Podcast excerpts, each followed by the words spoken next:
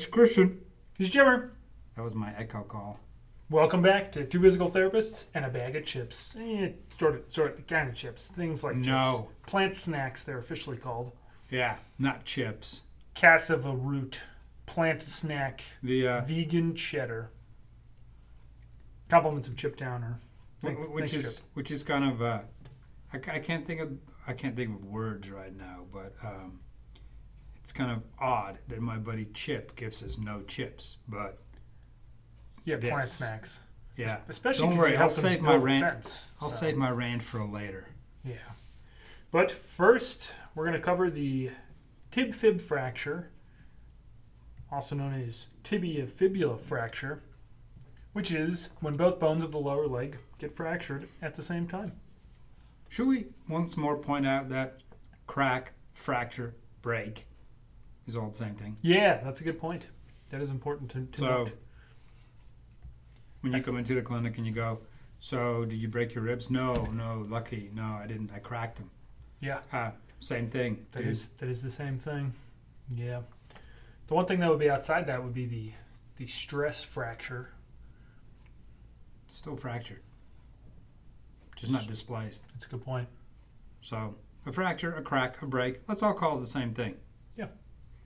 Anyway, They're they're synonymous with each other. Synonyms. fracture, simon, synonym. So a little anatomy. The tibia is the bigger of the two bones. It's on the uh, inside or more medial portion. It supports between 90 and 95 percent of your body weight.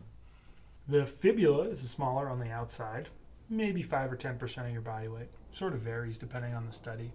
Uh, fi- fibula is important. Has a lot of muscle connections. In between the two is something called a syndesmosis, which is the thing that gets sprained in a high ankle sprain. I think we covered that once. Yeah, we did. So we'll go. We'll, we'll connect that that story here. Outside of that, usually the causes there's two main types per the literature. There's a low energy, which is a twist or fall from standing height, and then a high energy, which is a fall from height, speed, or motor vehicle accident. Yeah, skiing. Skiing. Skiing is high energy. Big one in skiing, Yep. courtesy of the inflexible boot. Yep. The ski boot did a great job transferring uh, ankle fractures to to, to mid tib fib fractures, and then also to tibial plateau fractures and ACL injuries and knee injuries in general. Yeah, well done, ski boot manufacturers. Yeah, but not a lot of ankle sprains anymore. So No, problem no. solved there. Right? Yeah, they did a heck of a job. Demographically speaking, most tib fib fractures occur in males between ages 21 and 30. But I mean, you see them all over the place. I'm still So- kind of hung up on the ski boot. Can you think of anything else that is as uncomfortable and not as good as what it's supposed to do as a ski boot? Yeah. All right, we'll save that for a different. A that- tough- that's going to be tough. a uh, that's going to be a podcast on its own. The, The- ski boot. Well, let's put that on. We'll put that on the list of things to cover. Although, I mean, I'm a big ski fan. Very much enjoy it. Learned to ski as a, as a youngin, so I don't have the same experience as a lot of individuals. But what we definitely see often is individuals who potentially aren't as talented with skiing or they're early skiers, uh, twists and falls, very slow moving tib fib fractures in those cases. So the, Yeah. the boot acts really nicely as a fulcrum, and uh, you'll see, you'll see that fracture basically right at the boot line or, or potentially just a little above or below. Uh, the other alternative there is that tibial plateau fracture. That tends to be more uh, with some speed involved. Yeah, more You- impact, more axial or direct impact. So really slow speed twists and falls that cause fractures tend to be tib fib fractures. If they cause ligament injuries, you tend to unfortunately see MCL and ACL stuff. Uh, but that's a story for another day. Uh, high speed stuff. I mean, motorcycles are great for this. Specifically, those motor motorcycle boots, which are very similar to ski boots in terms of how rigid they are. Uh, they do an excellent job protecting the ankle, but they do transfer that load pretty high up into the shin again. Uh, so that's that's pretty common. The tibia is the most commonly fractured bone in the lower extremity, which is also sort of an interesting takeaway point, which doesn't mean the fibula fractures all the time with it. And again, that can be any form of tibia fracture. So you can see ankle sprains where you get uh, a little bit of bone to come off, which they'll consider a fracture as well. I mean, it is a fracture of sorts, but it's definitely different than like a mid mid shaft fracture, which is what we're really talking about here when we're talking about a tib fib fracture. you will see, unfortunately, open fractures, which is where the bone is, is sticking out a little bit. That that does that does happen with these tib fib fractures. The integrity of the lower extremity is completely removed. The most recently famous one would be Alex Smith, uh, which ESPN did a pretty interesting story and follow up on. Also, interestingly enough, he got cleared to play football yesterday or this week sometime. So I think he got cleared last week to play, and then the Redskins or whatever they're called now immediately put him on the unable to play Oh, list. is that what happened? Yeah, unfit Yeah. to play or whatever it's called. They're called. the Washington football team. That's right. Yep. The no logo, no name, real name team. But uh, yeah, Alex Smith is another story that we'll get to in a couple minutes. But some some pretty high energy trauma available in, in sports like football and rugby, and you'll see it on occasion with a, with a planted foot and potentially a slide tackle in soccer. Uh, I mean, sports injuries can vary so much just due to the high forces and the high speeds, but in terms of uh, treatment, if you have a, an open fracture, it tends to be a, an open reduction internal fixation. Hopefully, right, you don't go down the infection route with that sort of thing. Most cases, that's not very common. They're very careful with that sort of stuff. A closed fracture, meaning that the skin didn't break. Uh, generally, with that, they, they almost always have to go in and do the open reduction internal fixation. If the bones have not displaced, they can do a reduction, an external reduction, and then an immobilization, which is nice casting. Other things you may see, which are a little bit rarer, but you'll see external fixation, which is like a pinning, basically where there's a big rig, a big scaffolding outside the leg. Uh, this is again something that you will see with Alex Smith. Um, they look crazy. Those They're pretty cool. They're, they're, it's, it's definitely an external scaffolding. Looks kind of like the space station has been attached to your legs, sort of stuff. It's it's interesting. And then there's also something called a pericutaneous, which is basically like a wire. They'll go in there and wire up some fragments and pieces and bits and that sort of stuff to try to maintain as much integrity with as little fix, fixation as needed. The other thing we see with this, unfortunately, and is something called compartment syndrome. We've spoken about that before, but compartment syndrome is essentially where pressure builds up either through through blood or, or through other fluid that causes compression on the nerves, which then causes the nerve to die. Uh, the highlight symptom of this is what's called drop foot, basically where you cannot pull your, your foot up towards you, so you can only push off. If you start to get that, you need to go to the hospital right away. That's a that's a long-term concern. Compartment syndrome is uh, not that common, but it was surprisingly common when I was doing my clinical rotation up in Summit County. For some reason, compartment syndrome was much more prevalent up there. Uh, also, we were working fairly often with skiing injuries, and so tib fib fractures and, and tibial plateau fractures were, were pretty common, and compartment syndrome was, was much more common than it should have been, unfortunately. Uh, DVT and, and pulmonary embolism not super high risk or associated with tib fib fractures, so nothing much to worry about there. Um, infections can be a problem, and then talking about Alex Smith, this guy uh, pretty much almost died from an infection re- related to the tib fib fracture. They had to uh, do massive amounts of doses of, of antibacterials, and he had some flesh eating stuff going on. He had a number of surgeries, well more than, than anybody should ever have to do. Uh, they ended up taking part of his quad and filling it in and skin grafts down on his leg. Interesting. If you're looking at it, at information on, on, on a really poor recovery from a tib fib fracture, go look up his documentary that ESPN did. Uh, pretty fascinating. In terms of recovery time for most people with a with a tib fib fracture, most people, if you know, it's non-complicated. Return to sport is about seven to nine months. It takes a, a bit longer than some other fractures because you tend to be non-weight bearing afterwards for quite a, for, for at least a period of time. You tend to see a, a fair bit of atrophy, uh, which certainly impacts not just sport performance, but then the ability to prevent another injury from happening.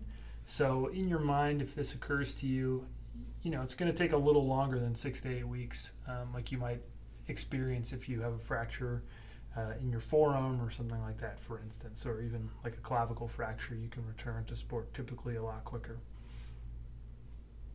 Still here.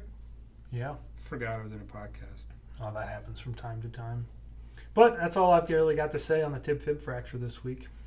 No, uh, no super interesting personal stories. People tend to do pretty well. You just have to, in some cases, let the healing take place a little bit and not get too anxious with getting back. Uh, depending on the type of fixation used, that really indicates just kind of how your PT can go. If you do a, an ORIF, we can usually start loading that pretty early. If you've got an external fixation, you can load it at some point, but it tends to be a little later. If they were able to just do a, a reduction and an immobilization, you're basically non weight bearing for, for a bit longer. Uh, as a result, that would indicate kind of where we'd go PT wise from there. And in most cases, it looks like a lot of the other low extremity injuries in terms of recovery.